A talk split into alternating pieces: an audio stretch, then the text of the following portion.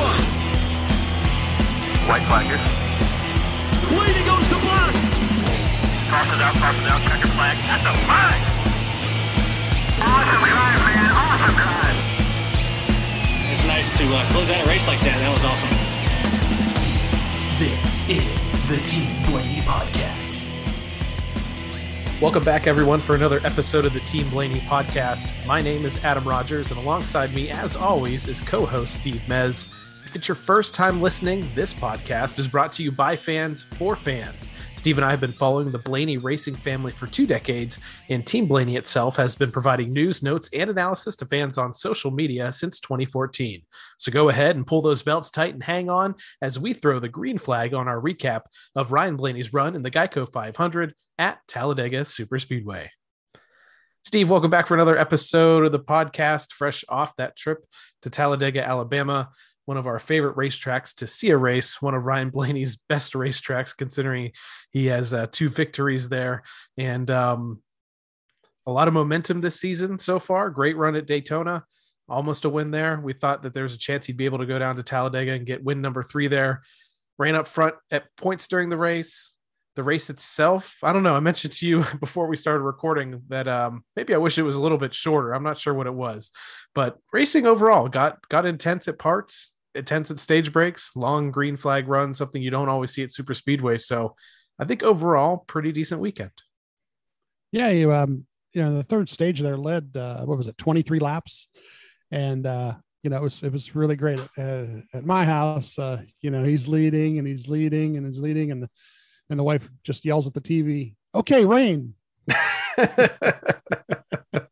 Not this week. Crystal clear Not skies and, and hot. Yeah yeah So- so. you know there was zero percent chance of rain but uh it was worth a shot you never know you know. It is amazing though that we can pretty much guarantee that at any of these super speedway tracks, there's going to be a portion, whether it's the last lap, as we've seen at least three times in Ryan's career. Uh, but normally at some point in the race for, you know, 10, 15, in this case, 20 plus laps, Ryan eventually works his way up to the front and just leads the leads the pack. And it's it's always fun to see. Yeah they did um, some great strategy calls during this race as we'll, as we'll see here during the report and uh, got the track position they needed and uh, you know except for a couple little things that happened at the end of the race uh, you know 11th is okay um, but uh, there was definitely a chance with five to go that uh, it could have been a lot better.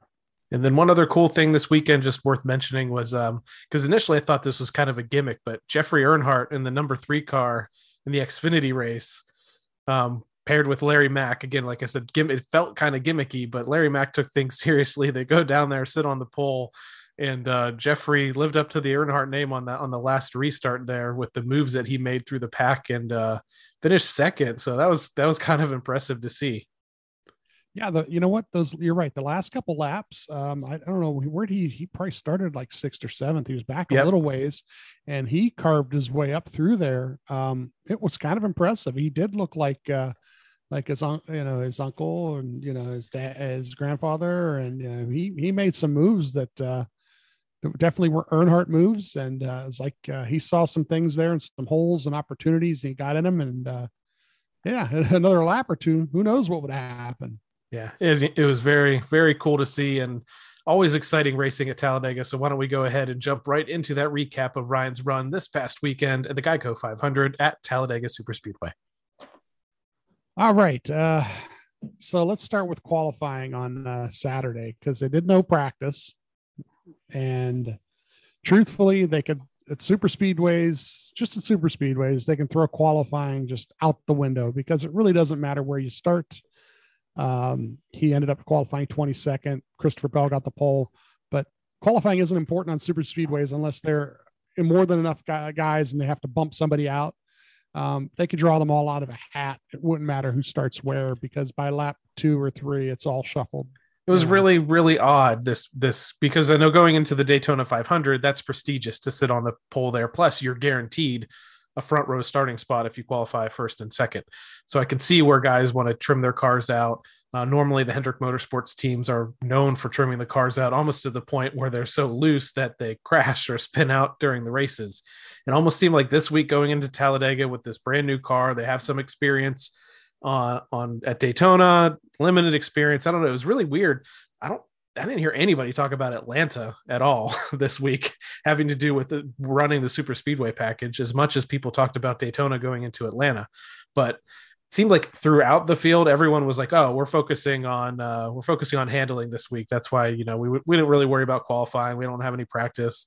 We just want to make sure we have a good handling car that can take that can receive and make you know pushes in the pack and without spinning out. So everybody kind of did that. The Fords, so I think what the best Ford started 13th with Logano, so everyone was kind of back in the pack and um, but we're used to seeing it and we're used to seeing Ryan make his way up through regardless wherever he starts in these super speedway races. Yeah, like four or five of the Fords were all right around Ryan. So yeah, they they were all just they they put in the same thing into the car basically. So the speed wise, they were all you know, and like I said, it, it comes down to handling in the draft. So they really didn't have to do qualifying. And you know, if they want to not do the not do qualifying at Daytona later this year and out and uh, Talladega, that'd be fine. I'd be fine with that. One other fun thing that happened uh, pre-race, or at least on Saturday, uh, was the inspection process. And uh, there's a lot of Mary Poppins jokes and various other things happening if you follow any of the NASCAR media folks showing these. Because again, we mentioned that this is one of the first weekends where it was pretty hot, um, not very overcast or anything, sun beating down on these cars. And the tolerances when you're going through the Hawkeye inspection process aren't very big on these cars and um, they so teams were busting out umbrellas to cover up the windows on the cars so that way there wasn't any like expansion contraction with the heat so that way they could make it through inspection. It was kind of really funny to see these these images on social media and i think people there's a lot of people you know you know hitting up bob pockrass uh, for questions on what the heck that they were doing with the umbrellas. Yeah you know somebody had a great idea. Why don't they get one of those longer tents the uh like uh what's it 20 by 10 or something like that and just put them on wheels and walk with it yep. walk with it right over the car. You know, somebody pushed the car somebody pull the push the tent over the car the whole time because if it makes that big a difference and obviously it did yeah because a lot of them failed the first time through and then they, you know they made this uh you know everybody got their umbrellas out before they went through the second time and it, it definitely made a difference. So yeah why don't they just do something like that you know I can see that because it's so crazy in this sport, especially on a track like this, that like one, I don't even know, tenth of a millimeter, I'm making up numbers, but means so much in either direction when it comes to the way the body's on the car that um, just to get tiny bit more speed than your competitor is so important. So anyway, I'll stop take, uh, taking up your time here with all these kind of quirky oh, things that sorry. happened this weekend. And uh, like you said, I don't know, I'm, I'm on the pro qualifying side regardless. I just like watching it on TV. So, but I wouldn't be sad if it went away at Talladega, but yeah, super speedways is just a whole different thing. That's, that's the problem. It's not, you know, two laps and momentum and so on and so forth that some of these other places is a big deal, but at the super speedway, um, who was it? It was Boris said that said that uh, they could put a monkey in the car for qualifying at a super speedway, you know, because he's just going to point the car, hit the accelerator, and just make sure that they they run a good line. So, so anyway, uh, 60, 120, 188 laps are our you know uh, stages, and the fuel runs about 40 to 42 laps. Um, you know, it's, it's so they start off and I don't do a lot of passes this or he passes that because you know in super speedway racing it changes every 10 15 seconds. This line moves that line moves. Um, but the 99 by lap three the 99 actually takes the lead and ryan is like i said stuck back there in 22nd um, uh, by lap eight, um, top of three. I hear top of three a lot and top of four a couple different times. Uh, Talladega is definitely a wider track than Daytona. So this is not as uh, crazy a thing or as dangerous a thing as it might be at Daytona or now the new new Atlanta because uh, there's more room there to make these kind of moves. Uh, the only problem with it is is that three lanes with this new car, three lanes did not seem to work at all either. So um, Ryan gets lined up actually behind the 22 car at this point to, for pushing. So, like I said, a couple of Fords are already hooking up together. Um, and lap 11, uh, still top of three, but up to 17th. So, like I said, this third lane is starting to move a little bit, but uh, uh, but lap 19, Ryan goes to the low lane. He finally had enough of that, and uh, Josh does tell him the high lane's not going anywhere. Uh, because the 42 and 43 are, are leading it. And uh, there are certain guys that um, are getting better at speedway racing, but there's certain guys that are a little shady out there too sometimes. So uh, these guys do pay attention to who's leading certain lines, and and they're kind of careful of certain guys uh, when they are leading those lines because a lot of the energy is built from the first two cars in a line too. So right, right. if right. they're kind of separated up there, like the line's probably not going to go anywhere. They really that second car really has to be pushing hard, which you know can be dangerous at times. And I can Mhm. understand, especially early in a race like this, why you're not going to want to do that. Um, and we'll see later on in a race where guys were trying to push as hard as they could on a restart that didn't work out so well. So, but yeah, as far as the momentum goes, I think it's just everybody really needs to be committed to make the three lines work. And it seems like, I don't know, uh, we talked about it before we recorded. It just seems like people are a little bit timid this week, and I wasn't really sure why. Yeah. Um, lap 22, Ryan gives a little report there. He says it's a little bit tight, so that they can make an adjustment uh, at the stage or the whenever the caution comes. Uh, lap 24, Josh says the first 11 have cleared on the bottom now with the 99 leading. So once again, like I said, the, the bottom lane is the lane of choice during the day, and uh, they get uh, lined up and you know get single file. They kind of move move out there a lot further.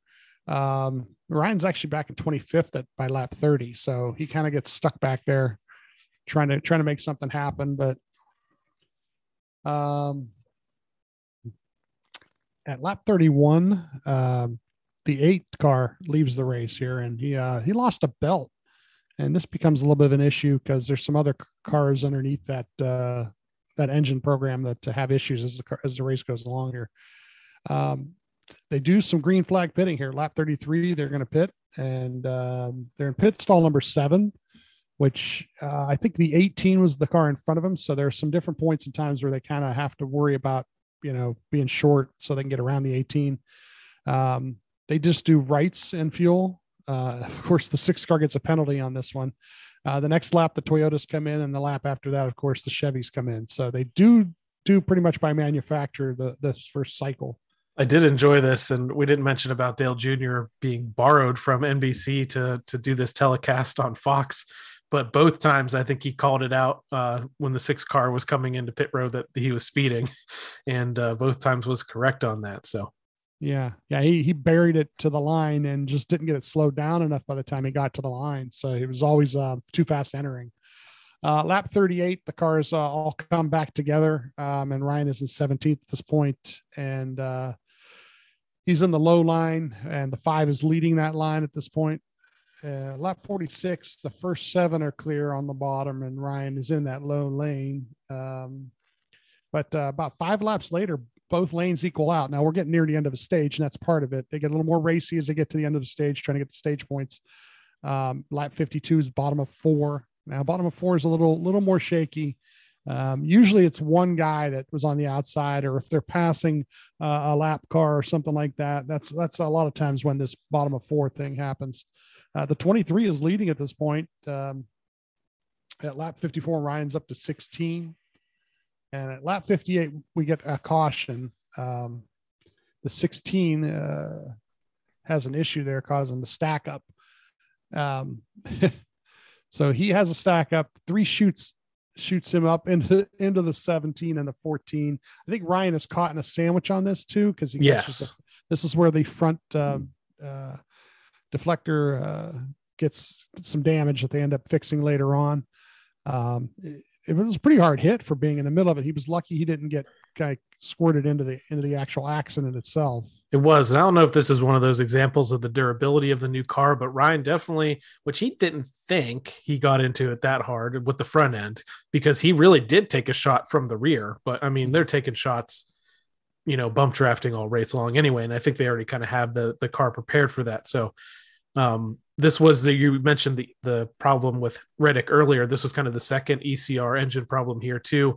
And they did confirm it later on that both Reddick and Hemric ended up having the same issue with the engine. So basically Hemric was going through that, that, you know, turn there, lost power and that's kind of what stacked everybody up. So that was engine number two to go, and I think they had possibly one more that will go later on. You'll talk about in this race, but I think I texted you. It's like, yep, the all the all those ECR guys are are sweating right now because Yeah. you just don't know what's going to happen.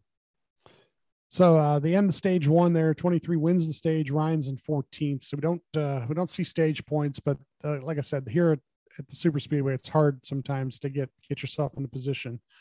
Um, they're looking at the the front grill for damage. Um, uh, they say Jonathan says it looks still looks pretty good. So um, they come in and they leave uh, leave on the jack after it's full of gas. So at this point, uh, Jonathan will tell them when they're full of fuel and that's the way these pit stops are going to be the rest of the day it's you know maybe two tires but definitely we're working on fuel mileage to make sure we get to the next next pit stop with everybody else because that's the other thing you can take five gallons of fuel but if everybody takes six and they go two laps further than you, you you're going to be toast you know? So uh, you got to make sure you're pitting with all the guys you're going to pit with uh, as the day goes on. And fuel does come into play at the end of the race too for at least one team. yeah. Um so he went in 14th he comes out 10th um the 18 has an issue with the gas can and the tv uh, mike joy first says that it's ryan's gas can and then they they show they show the uh interstate batteries uh fire suit picking it up and grabbing it. Yeah. you realize you realize it was kyle's um Yeah, I'd mentioned I'd kind of walked away from the television. I heard that him say that, and I was like, "You got to be kidding me!" Um, but it actually wasn't going to be that bad. I mean, when you, when you think about what the penalty is when it's you know there, this was under caution. If this was a, a gas can and that flew off during green, it would have been a lot of uh, a lot of problems there. But you can make that back up. But yeah, I was going to say, and then I was just going to mention too. I know the strategies are weird, and they're really they're only taking two tires and stuff, but the pit crew was still you know pretty good gaining spots all day long. Yeah, uh, they do. The the, the last uh, stop of the race, the money stop, is uh, pretty good. Um, the restarts at lap 65. Um, the five leads, and Ryan is in that low lane with them. Uh, by lap 66, uh, they're both lanes are equal still.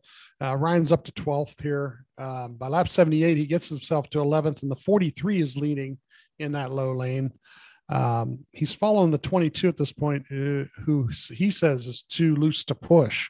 So uh, Joey's having issues and uh, being pushed. He's he's not too happy um, with the, how how loose the car is. Um, at lap 80, the low lane is moving forward. Ryan's up to seventh. Um, and at uh, lap 81, we get a caution for the 44 car. Ryan's up to eighth. Um, I think that was engine number three, though. I know that team's a little yeah.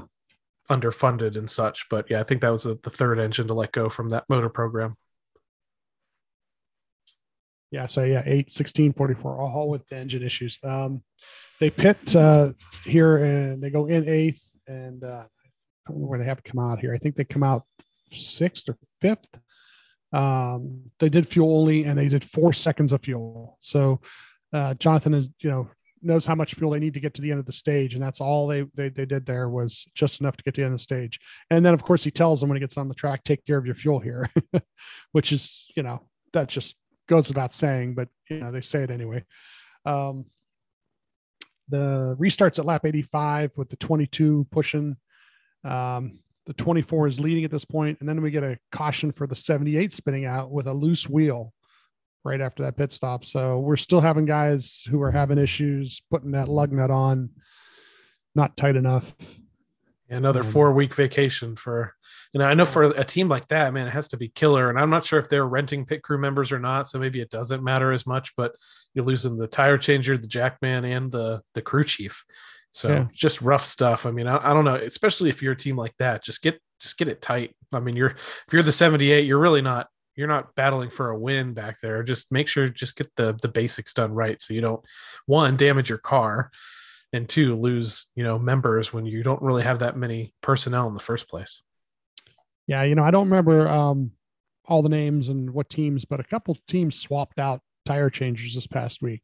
Um, they went from uh, one team to another, and I don't mean within a team. I mean uh, like somebody went from Penske to like Trackhouse and vice versa. So there were some things like you know I'm just making it up there. I'm not sure exactly who it was, but there were a couple couple moves made behind the scenes there. So some people are liking the way things are done by other guys, and they're picking them up and people are getting shipped out too.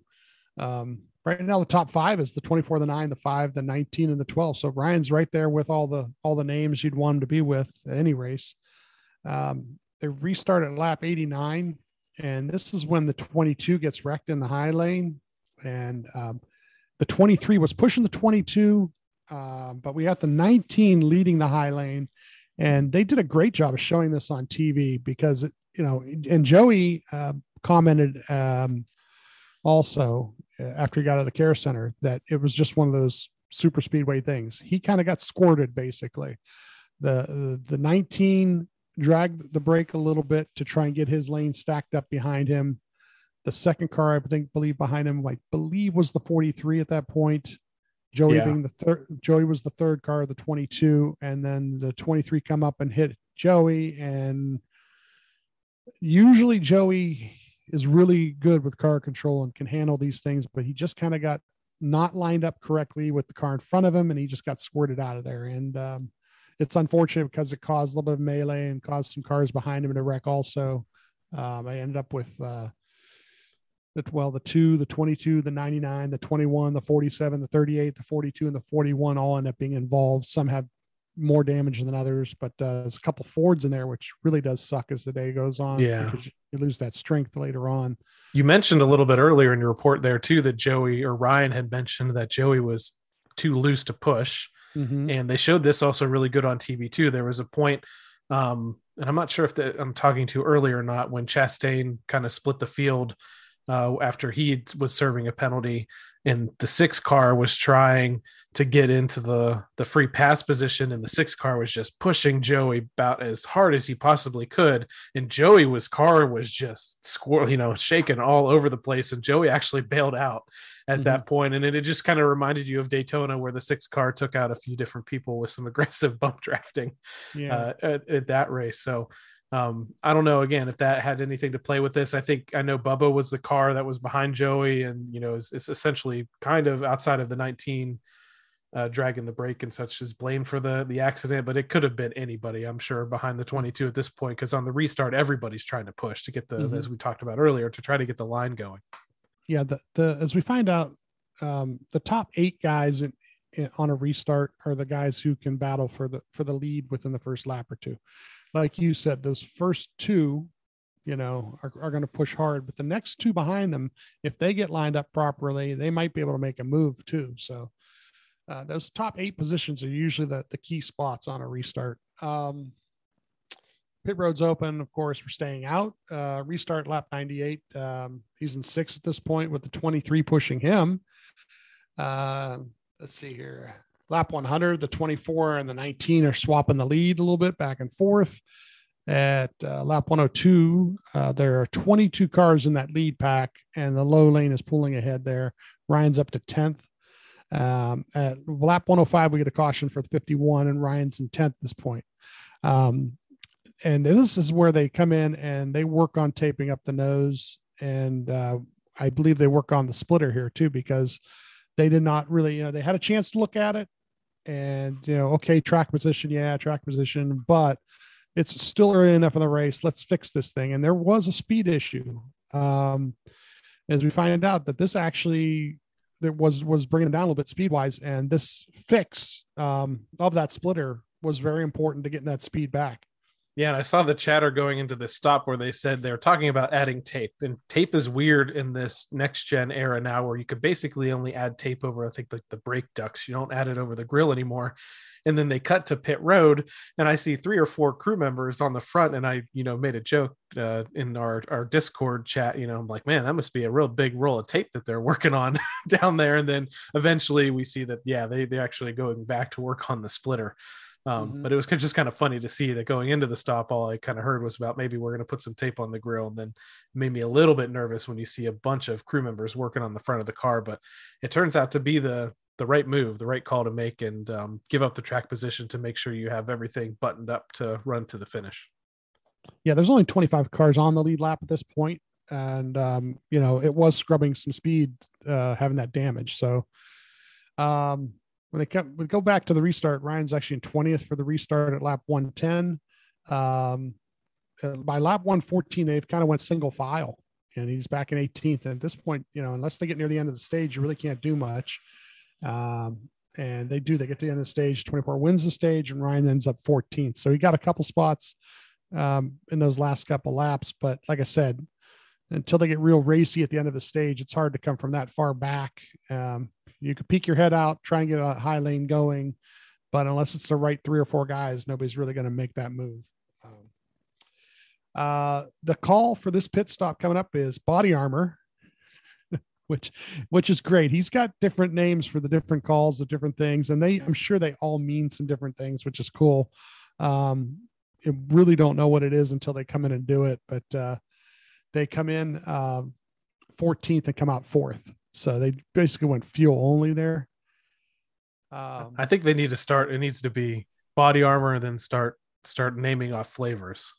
yes, Like yes. body armor, golden fruit- berry, body yes. armor, fruit punch. Fruit punch. like they, I think that's that's where where they go into adding in some tire pressures or something else going on in there. Mhm. There, there you go. There you go, Jonathan. That's our idea. Start adding Yeah. flavors into the lingo. there, they were, uh, you know, basically it was four seconds of fuel is all it was. He, he, you know, counted off a couple seconds there, and then they went on the jack. Um, of course, he says, of course, he says, take care of gas for me, but they know this last stage is going to be, you know, one pit stop in the middle somewhere. Um, and uh, of course, Ryan says it's going to be hard to do from the second row, you know, because once you're up near the front, um, your throttle, you're into the throttle a lot more than if you're riding 10th and following a bunch of guys. So uh, the restarts at lap 125. Um, they push the 18 to the lead. So Ryan actually does the push in there. Lap 127, he's in second, leading the high lane with the 23 pushing. Now, this, like you said, this is the one time in the race the high lane actually brings it and uh, the 23 and, and the uh, 12 were great together all day long when they could get it together. They were great, and honestly, Ryan's push of the 18 was just when you talk about Ryan having skills on super speedways, like that was probably the most solid push of the day that I saw. Like Ryan just got behind there on the restart behind uh, Kyle, and they just rocketed to the front. And yeah, he did get the 18 the lead, but yeah, then he kind of backs up again and gets to work with his his buddy there in, the 23 car and they they do some some drafting together too but it's just really really impressive to see. And i was thinking to myself i'm like that's showing the other cars around them that if ryan's up front at the end of the race that they want to be lined up with him because he can do it. And ryan obviously has you know uh, sent multiple people to daytona 500 victories and, and other victories with his pushing abilities. And luckily he's been able to get a few wins of his own. Yeah. Um, at uh, so you know lap 130, the 12 car takes the lead, and this is the fun fun part of the race for us because we just sit back and watch. They can go to commercial; it doesn't matter.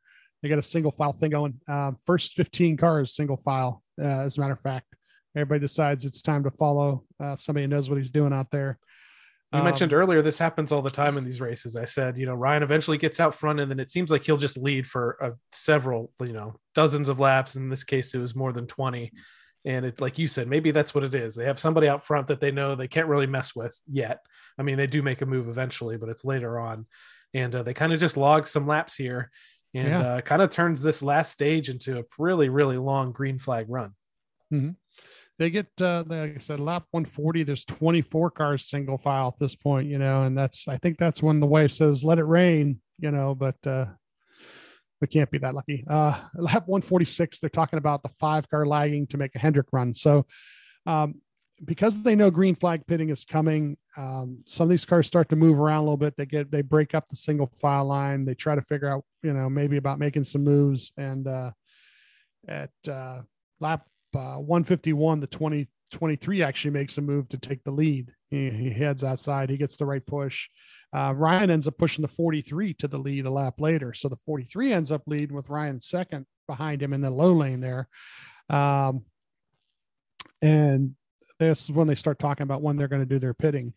Um, at lap 158 is when they when the when they come in now there's six or seven fords that i could count that come in at this point um two or three of them didn't they came in later on uh of course two or three of them were out with the crash uh, earlier that, that they didn't make it um the strategy works if all of them are out there together because if they all come out together all get in line together and run their run their train Uh, they might stay out a little longer before somebody else catches them, but truthfully, green flag cycle ends up being the next two, three laps is just another group and another group and another group, and they kind of get gathered back up. But they took two tires, and when you watch them on pit road, they're the first Ford down pit road.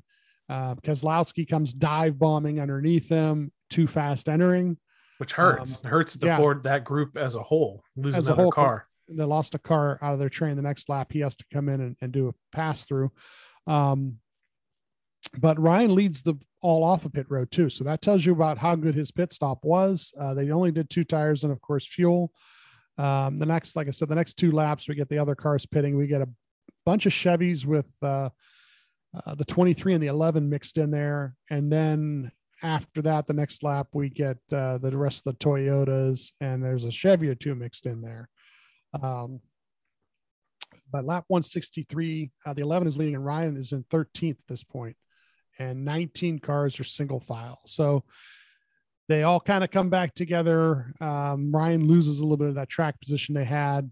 Just I don't know. We're, we're not sure what with all the different pit strategies and the way they went, and the way people hit pit road, and how organized they got coming off of pit road. It just luckily it meshed back together. That's one thing. Because sometimes if it works out wrong, you could end up, uh, you know, in a two or three car pack way off. You yeah, know? and Ryan was a little frustrated. He kind of saw who came down pit road with him, and he kind of knew that. I think he had mentioned, you know, we're not going to be able to to get anywhere with four or five cars, and Mhm. Luckily, like you said, they did the two lines, got single file, and they can usually get back together pretty quickly. But he had lost, you know, ten positions or so at that point from where he had been running prior to the pit stop. So a little bit unfortunate, but could have been a lot worse in this situation. Now, lap uh, 168, um, Josh tells them that the 23 car is ready to go. And what, what they're doing is they're in single file and everybody's getting antsy. There's 20 laps to go, and who's going to make a move and who's going to start to, you know, but it's still a little early to do it at this point, I believe, you know.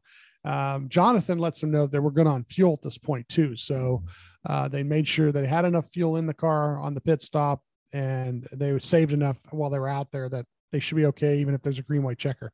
Um, at lap 170, the five passes the 11. Ryan is in 11th at this point, and he's actually the top Ford, uh, you know, in 11th. You know, that tells you what happened with with some of the Ford strategies there at that point. But like I said, there's still uh, 18 laps to go at this point. So, um, lap 175, Ryan goes high, and the nine actually goes with him. Um, and they get a little tandem going together too, where they push he's pushing the nine, and like I said, they're about eighth place, uh, seventh or eighth place at this point. And like I said, if you're in that first or second row, uh, it's a pretty good deal. Um, lap uh, 178, they're in the 12th in the high lane. Lap 181, they're up to 10th in that high lane. And at lap 183, um, I got the 45 car here causing an issue. And he, I don't know what it is. He ended up being three wide by himself, um, just kind of like doing some sort of squirrely move. And it caused everybody to check up around him. And it totally killed the momentum for, for Ryan and, and uh, the run they were trying to make. one of those situations where it could have been a genius move if the 45 goes on to win the race. But yeah, he kind of just dive bombed down across the track, made it, took everybody three wide. And this is, yeah, this is the unfortunate part because it just messes up the energy of all the lines, really. And uh, yeah, Ryan is, is sent to the back of this pack. And um, you could tell it just kind of looked like he was frustrated in general with what had just happened because you know he had made the right moves worked his way back up to the front was kind of sitting and waiting you know for the last couple laps to make a move and then somebody else kind of make made which kurt's an experienced driver so like i said if it works out if he dives to the bottom or whatever and gets the right push and gets to the Mhm. front like i said looks like a total genius but it it didn't pay off and uh, it unfortunately cost ryan a lot of track position and um it just seems like for the next lap or two, he kind of just rides back there. Yeah, I mean he's he's he's he's in 17th at that point, and they're Yep. trying to find a trying to find a run. He's trying to get to 23 lined up behind him. Um, but once you're back that far, you know it's hard to get momentum together. Even though the guys at the front are going to start jockeying around for position, um, you you know you're only going to get a lap or two to to make up that that ground, and it's hard to do in a lap or two. Um, the uh, the, the one car is uh, wins this race, and the way he wins is quite interesting because they're saying that he's behind the five car, and the five car decides he's got to try and block some sort of high lane thing. And while he does that, the one car just Folds stays low, straight. yeah, he just holds it down the low lane. He gets the right push, gets pushed to the lead, and uh, then we get your uh, typical melee, you know, a couple hundred yards from the start finish line. Um, and the five car goes way right. He hits the 45, who then hits the the 23, knocking both of them out. Um, Ryan navigates through all this stuff and goes from 17th to 11th. Um, you know, and uh, you know, Ch- like I said, Chastain does a good job of just holding his line. You know, doesn't even move. I'm on the bottom. If something hits me, it hits me at this point. Um, you know, uh, you know, to go uh, to go back to what happened with um, with Kurt and Ryan there, what Ryan was saying. One of the things Ryan said after the race was, maybe next time I'll just wreck him. In other words, uh, he avoided Yep.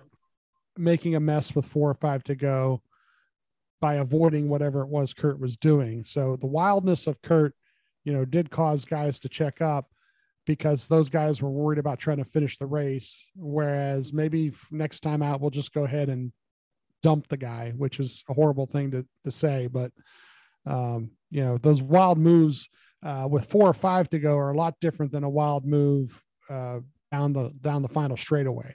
You know, I, I have no problem with what Kyle Larson tried to do 100 yards from the you know start finish line. He's trying to block this guy and block that guy and maybe maybe get to the end.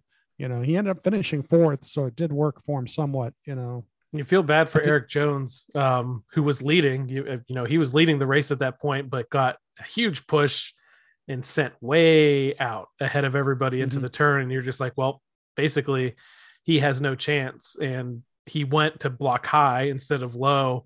And you mentioned, you know, the low line having so much momentum this entire race. So he's probably still, you know, to this, you know, a couple days later, probably still kicking himself for not just hanging and holding down the low line and just hoping that Yeah. he could win the drag race at the end. So, um, yeah, but I think he saw Larson moving around in the back, everything, and like uh, Chastain. I mean, I, I'm not sure what it is with the the one team this year, but coming into this race, they obviously had the win at COTA, multiple top fives.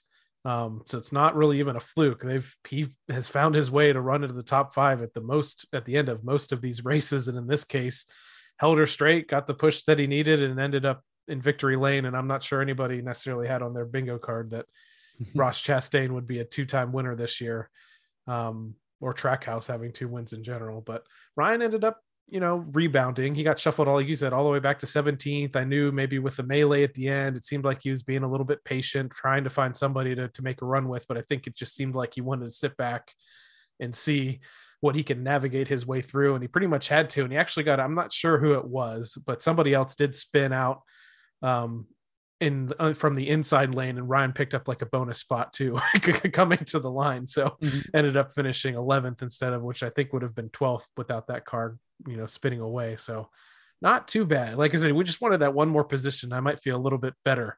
Um I don't want to say I was down after this race. I mean I was like I guess I was a little bit disappointed. The there was still a lot of excitement and energy at the stage breaks. And um I thought it was really cool that the last stage got to play itself out under green, even though the Fords kind of seemed like, I mean, I can't totally say they dropped the ball. They were down in numbers a little bit, but it just seemed like they weren't as organized going into that last stop. And maybe, you know, they would have been in control of the race instead of the the Chevys and some of the Toyotas that were up there.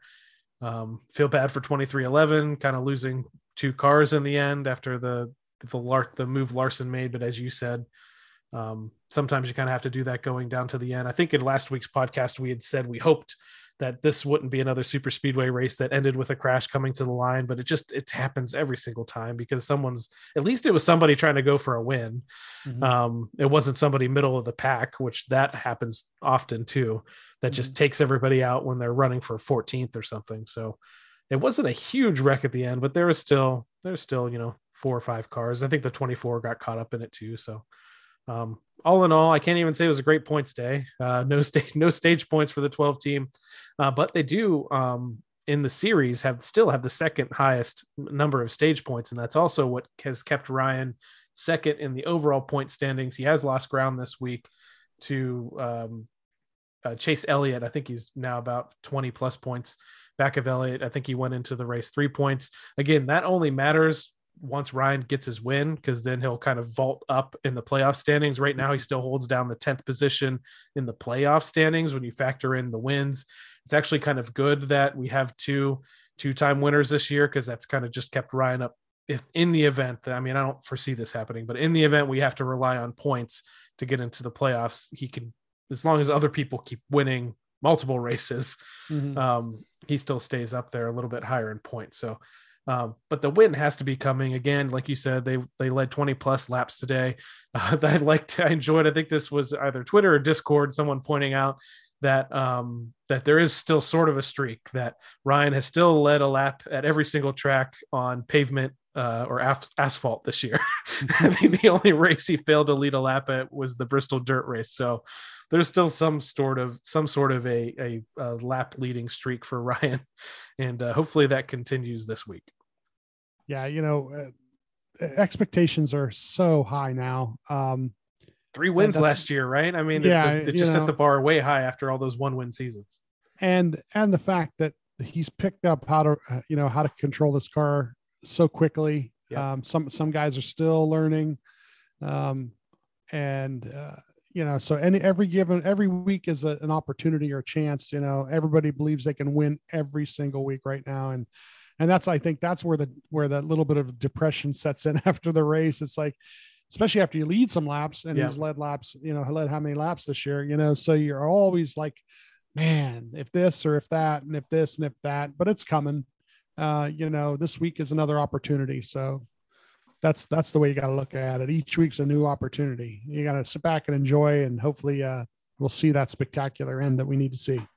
Why don't we go ahead and talk about this week's race as the NASCAR Cup Series heads north for the Duramax Drydene 400 this Sunday, May 1st at Dover Motor Speedway. Keep in mind that it does have a new name after it was acquired over the offseason. So, what it was Dover International prior to this, right? Or it was Dover Downs several years ago. Yeah. Um, people will be happy to know it's still nicknamed the Monster Mile. They still have Miles the Monster up there. Um, that's probably been the most exciting thing about Dover in the last couple of years, outside of maybe the, the racing itself. Uh, but again, yeah, the Duramax Drydene 400 this Sunday, May 1st, Dover Motor Speedway. You can catch the race at 3 p.m. Eastern Time on FS1 and then on the radio with MRN and Sirius XM NASCAR Radio. Uh, qual- or practice is going to happen. So back to a practice this week um, split into group A's and B Saturday. You can catch that 10:30 a.m. to 11:05, and then at 11:05 Eastern time they have qualifying, uh, single vehicle, two laps, two rounds, and a lot of unknowns. I think going into this race. Yeah, this um, you know, it, it's starting to become all about your qualifying and your track position as the race goes because um, if they've got the same same gearing rule that they had at Martinsville, you may see the same type of thing where guys downshift coming into the turns and then you know upshift coming out. Um, you know, every restart is an opportunity to make some positions, but once they get spread out, if it gets like that again, that's all you're going to see is uh, you know the only guys that get moved or uh, for position are guys who make mistakes in shifting. You know, so uh, you know we're going to have to see what happens with that. You know, especially on a concrete surface like this where there's not going to be a lot of uh, grip in different areas. Uh, or tire wear. If the tire wear is uh, there's no fall off on tire wear, same thing is going to happen. What's happened now with the, with these guys too with this new car is they've gotten a lot better at driving it how many times in the last couple weeks have you seen a lot of spin outs whether in practice or during the race that first couple weeks we saw it all the time we saw guys spinning out in practice second lap into practice we saw guys spinning out right in the middle of the race um, we're not seeing that now uh, they're getting better at controlling the you know and dealing with this uh, type of steering you know that uh, they never had to deal with before so it kind of scares me that it could end up being just all about your track position, your restarts. Uh, you know, you, of course, your pit stops are always important, no matter what type of race it is. Um, but you know, if they're going to do the the, you know, if you if you notice in the first practice where guys are shifting and downshifting, uh, yeah, it's going to be the same type of thing that Martinsville. Even though it's a different type of track, even though it's a bigger track, even though there's high banks, um, you know, that downshifting type thing was really helps them with braking and then that upshift, you know, really helps them with drive off. So yeah, hopefully it doesn't get like that, but I have a feeling it's going to. Yeah, I mean, I'm going to go into the weekend optimistic, but yeah, the shifting thing drives me crazy. Um, they got to figure something out through simulation. And this isn't the teams, this is NASCAR to stop the teams from it because I feel like Martinsville could have been a good race if these guys weren't focused on shifting going in and out of every turn. You have no time to even think about where you're at on the track, setting up runs, setting up passes. And um, Dover is at least, you know, seems to be like such a momentum track, you know, coming the the high banks, the way that you go. So I mean, I guess you can get you get used to shifting. It's a mile instead of a half mile. So I know it's a little bit more frantic to shift at Martinsville, but I just want that eliminated completely. That you shouldn't be shifting on, tracks like that. Leave it to you know make it unique that you shift at Pocono or something like that at the road courses. But I mean, I just want these guys to be able to go out there in these new cars uh, on the high banking, which I'm hoping will at least be more conducive to good racing compared to the flat surfaces that they had at Martinsville or Phoenix, where the race was a little bit more lackluster. So I'm hoping that the banking, this is the first race. Uh, if, you know, we're on a they're on a fully concrete track this season. Technically, there was concrete under the dirt at Bristol, but that's not going to count. So um, we'll see what with the surface is any different. You know, totally different tires this year, a lot wider. So I have no idea how, what effect that's going to have running on a concrete surface. I'm hoping that between the tires, the surface, the banking, we're going to see a much better Dover race that we have in the past. And I'm at least going to go in glass half full this weekend. And, um, and I hope so. I want to see Dover back to being a really good race. Um, one of my favorite races to run on any of the old NASCAR video games and stuff. It just seemed like a lot of fun. And um, I don't know. I just want to see good racing at some of these shorter tracks, and I'm hoping when we get back to places like Martinsville, and uh, when we they run Bristol in the fall on the concrete, that we get good racing on the shorter tracks again. And it's not because it, it, was amazing to see great racing at you know a place like California and Vegas and some of these other you know intermediate tracks. We always were just thinking outside of Richmond, and it was guaranteed that we are going to have good racing on the shorter tracks, and that hasn't panned out so far this year outside of maybe Bristol, but they also chucked a bunch of dirt on that one to make that race interesting. So, um, again, if you want to catch this race, the Duramax Drydene 400 this Sunday, May 1st at Dover Motor Speedway, 3 p.m. Eastern Time on FS1 on the radio, MRN, Sirius XM NASCAR radio. Just a quick mention of what Ryan's stats are. He's made 11 starts at Dover. Keep in mind, they used to go here twice a year up until 2020, and then they lost a date to Nashville Super Speedway. Um, Ryan actually did lead 37 laps in the fall race of 2020. Um, hasn't really had a lot of recent success. He actually, his first start out there, Dover finished eighth. Um, and that kind of is, is tied with one other eighth place finish in 2018. Last three races there 14th, 12th, and 12th. So not terrible. Hmm. Um, I'd be okay with, you know, I don't know. I, I, I won't be okay with anything outside the top ten. I could live with twelfth or thirteenth or something if you know we get top five stage points in the first two stages or something. But I'm hoping that much like he did at you know Richmond and some other places, he kind of bests his career averages here with in this new Cup car. I'm optimistic about how they unload uh, from what we've seen all the all, all this year, and you know the couple poles that he's had they unload fast. And that's the one thing i'm optimistic about is they're gonna you know they should unload fast. Ryan is really good at at at, uh, at practice right now the, the at getting the car the way they want it. And then when they run that qualifying lap uh, he's on it.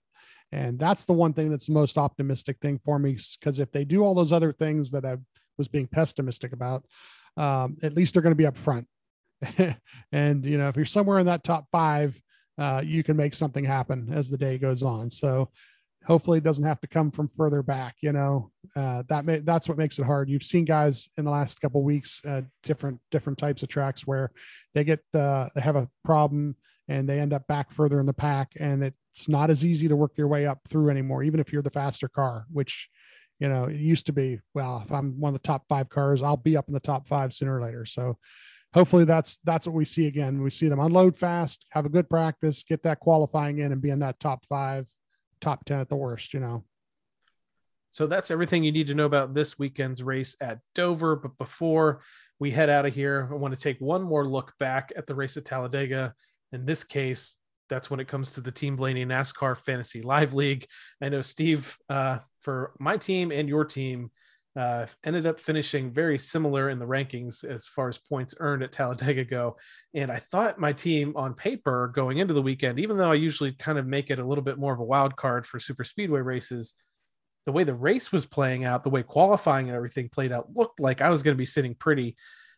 So my starters, Ty Dillon, who ran really well in the race at points, Christopher Bell sat on the pole, William Byron, he led laps um, ended up finishing actually fairly well. Erik Jones was leading with a lap to go in this one. Um, I thought I was gonna, uh, you know, I still ended up with a pretty big points day from him, but he didn't win. Tyler Reddick, I thought he was to bounce back, honestly, from what happened at Bristol Dirt, and I thought he was to win this race.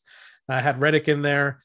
Uh, did not work out. Only got one point from him because you know he was the first car out with that engine issue. I had Ryan in the garage, and quite honestly, I could have brought him out um, but I didn't want to risk it. I didn't want to bring him out after the end of that second stage and have him get caught up in a crash and then basically waste a start on him. And for the most part, it's ended up being a smart move, I think, overall. But so that didn't, my team overall didn't really work out that well. William Byron and uh, Erik Jones did get me, you know, 37 and 39 points respectively on my featured matchups, I picked Reddick over Briscoe. Both of them had bad days, 39th and 37th, and I still ended up wrong with that one. Um, I picked Bubba Wallace over Hamlin. That ended up correct just by one position. I selected Keselowski over Logano. That actually ended up being correct. And I picked Ryan over Chase. And unfortunately, that one didn't come through for me. So, who did you have in your starting lineup for this race at Talladega? Well, I went ahead and I took Ryan. You know, I'm, I'm gonna I'm gonna use him pretty much until I lose lose him, I guess. But uh, Brad, I had Brad, I had Kurt Busch, I had Denny Hamlin, I had Bubba Wallace. Um, so uh, Kyle Larson took out some of my guys right because I had Kurt and I had Bubba, and they finished 16th and 17th, and it could have been top top 10 for both of them. Um, I had Joey in the garage, which uh, you know. I, you know, and that's okay. Um, same thing with the selections. It did not go well there. I think I had one of them right. I had Briscoe over Reddick, which was, you know, right, but uh, I had the wrong side of the next three. Um, so yeah, not a very good points day. Just didn't have the right guys. You know, I thought for sure Keselowski was going to be a lot more, but uh, he made his own mistakes. It didn't yep. even deal with his driving. Uh, you know during the race itself it was coming to pit road twice you know yep. so. He ended up not because of the the last stage going green he never had a chance to get that lap back. So he was essentially a non-factor at the end of that race which i'm sure was killing him because this is one of the places where he thought he could get it done to try to get his way into the playoffs somehow even though he'd still be kind of handicapped with those point things. So yeah ended up being a awful points day for your team and my team but why don't we talk about 10 folks here uh, at least that had really good points days. And there's a couple of you know standard names that are in this top 10, but it's definitely some new ones. So let's go back for the Team Blaney NASCAR Fantasy Live League to the top 10 in points earned from the race at Talladega Super Speedway. In first, we have Sox A 65 with 220 points. Second, Semper Blaney, 200 points. Third, Bud King, 189 points. Fourth, Davy Cog, 184. Fifth, Bill Cunningham, 181. Six, Moose Hunter, 1960 with 172. Our friend Stellanarius, Nicole, uh, in the seventh position with 169. In eighth, we have Glitterbugs, who was a, a standout last year with 167. In ninth, we have Blaniacal with 166. I think that's a return for them to the top 10.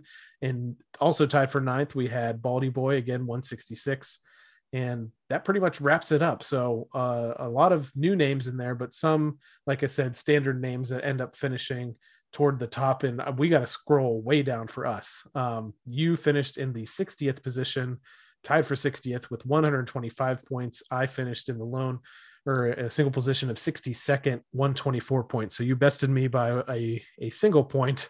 Um, but overall, we did not have a great day, but there are at least some folks there that did. Let's take a look now at the overall league standings for the team Blaney NASCAR Fantasy Live League. Holding down the first position for another week is Bulldog 0277 with 1,948 points. Second, Math Mom 4, 1,889. Third, Moose Hunter 1960, 1,877. Fourth, the defending champion Clyde's Chicken Pit Racing, 1,861. Fifth, Frygow 12, 1,858. Sixth, Eric D 15, 1,847. Seventh, Blaney Kicks Beep, 1,836. Eighth, Supermod, 1,833. Ninth, the Dalai Lama 4 with 1,818. And rounding out the top 10 is Pocono Lady, 1,813. So that's the top 10 in the overall standings. You're holding down the 22nd position with 1,748 points. And I've lost some ground here back into the 40s. The 40th position for my team, 1,646 points. Um, I am about three or 400 points out of the lead. I'm not sure that that's going to be possible for me to get back into this thing, but um, hopefully everybody that has joined us again, yeah, we have about um, a little over 90 players that are active in the league every week, which has been really cool to see this season. And uh, so there's still a couple of spots available. You can still jump into the league anytime if you want to go to NASCAR Fantasy Live and, and create an entry and search for Team Blaney. You can still join us. You can still possibly get a mention if you finish top 10 in the the standings for that that week's race. Anybody? I mean, I don't know. This is the, like I said, a little bit of unknowns going into Dover, but is there anybody that you're looking to to start? I mean, the only one that comes to mind is someone that's created some controversy with his um, contract status over the weekend is Kyle Busch. It kind of seems like a weekend that Kyle Busch can can go to Dover and uh, win a race after making headlines this past week for essentially saying that you know if, if Gibbs doesn't get a sponsor together, he's fine walking away, which I think was more hyperbole than anything. But um, I don't know. I'm looking at somebody like Kyle Busch. I don't want to say Alex Bowman because he's already got some wins this week, but he's another person that can show up there. But again, new car, new tires, new surface for this season. Anybody else stand out for you? Yeah, I, the name I was going to go with was Bowman. Actually, uh, Bowman's Yeah. one of those guys that's really good here. The Hendrick cars as a whole, they're really Yep. good here. Um, Trackhouse is showing that they're actually, the, you know, one of the top teams now. So, you know, Daniel runs out front. Uh, you, you know, He's got an Xfinity Series win at Dover. at Dover. So yeah, you've got guys who know what, how to operate there. Um, I can't see, you know, the the Penske guys being too far off. I mean, it just it's like I said, it's it's all going to be up to qualifying. I really think. I think qualifying, getting a good pit position. Uh, that's the other thing about Dover is that the pit stalls are, are a little bit smaller there. It's a little tighter pit road. Getting on and off pit road is tough. Um, so this is one of those weeks you you have to do everything right, even if you are up front. So you know, we're just hopefully everybody's consistent all day long, and uh, there's no reason the 12 team can't can't get another top five, some laps, and be there at the end. That sounds good to me. And we're looking forward to it as they head to again to Dover Motor Speedway for this weekend's race. But I think that wraps it up for us for this episode of the Team Blaney podcast. We want to thank you once again, everyone, for tuning in for this episode. If you'd like to learn more about myself or co host Steve, please check out our debut episode from last year, our very first season, that dives deep into our Blaney fandom. You can interact with us on Twitter and Facebook at Team Blaney and on Instagram at team.blaney. And finally, we encourage you truly to support the Ryan Blaney Family Foundation. This organization, championed by Ryan and his family, supports causes like the Alzheimer's Association and UPM Sports Medicine and their Fund a Fellow program. You can find out more about the foundation online at ryanblaneyfamilyfoundation.org or on all their active social media channels. One thing that Steve and I are very excited for is this upcoming Drive for F O R E, Driving for Good event that the Fam- Ryan Blaney Family Foundation is going to be holding at the Top Golf University Charlotte or Top Golf Charlotte University. That's coming up May 24th. And if you go ahead and check out the Ryan Blaney Family Foundation social media accounts, or if you go to drivingforgood.planningpod.com, that's driving F O R E, the golf term for good.planningpod.com. You can find out more information on how you can participate in this event that is, like we said, at a Top Golf facility, which is kind of like a driving range. Um, they're going to have a hole in one contest. There's giveaways, there's prizes. Um, there's different levels of way that you can participate from um, buying a team, or they're still looking for single players to make up some teams in this event. And um, one other cool thing that that you'll see at the event is this idea of a Blaney Wall of Fame. Um, if you donate, uh, what was it, twenty or twenty five dollars, you can get your name on the on the wall itself. If you donate fifty or more, you get your name up on the wall in this plaque. Um, and then Ryan is actually going to sign that and get it back to you for Mhm. your donation. So that's a really, really cool opportunity. One to kind of get a keepsake, and to two support the Ryan Blaney Family Foundation. And I think a lot of fun is going to be had by all that attend this event. Yeah, be careful. Um, you know, as we get closer to it, keep an eye out because they're going to announce um, the items that are going to be in the silent auction too. There will be a silent auction that will be held uh, there and online um, uh, the day of.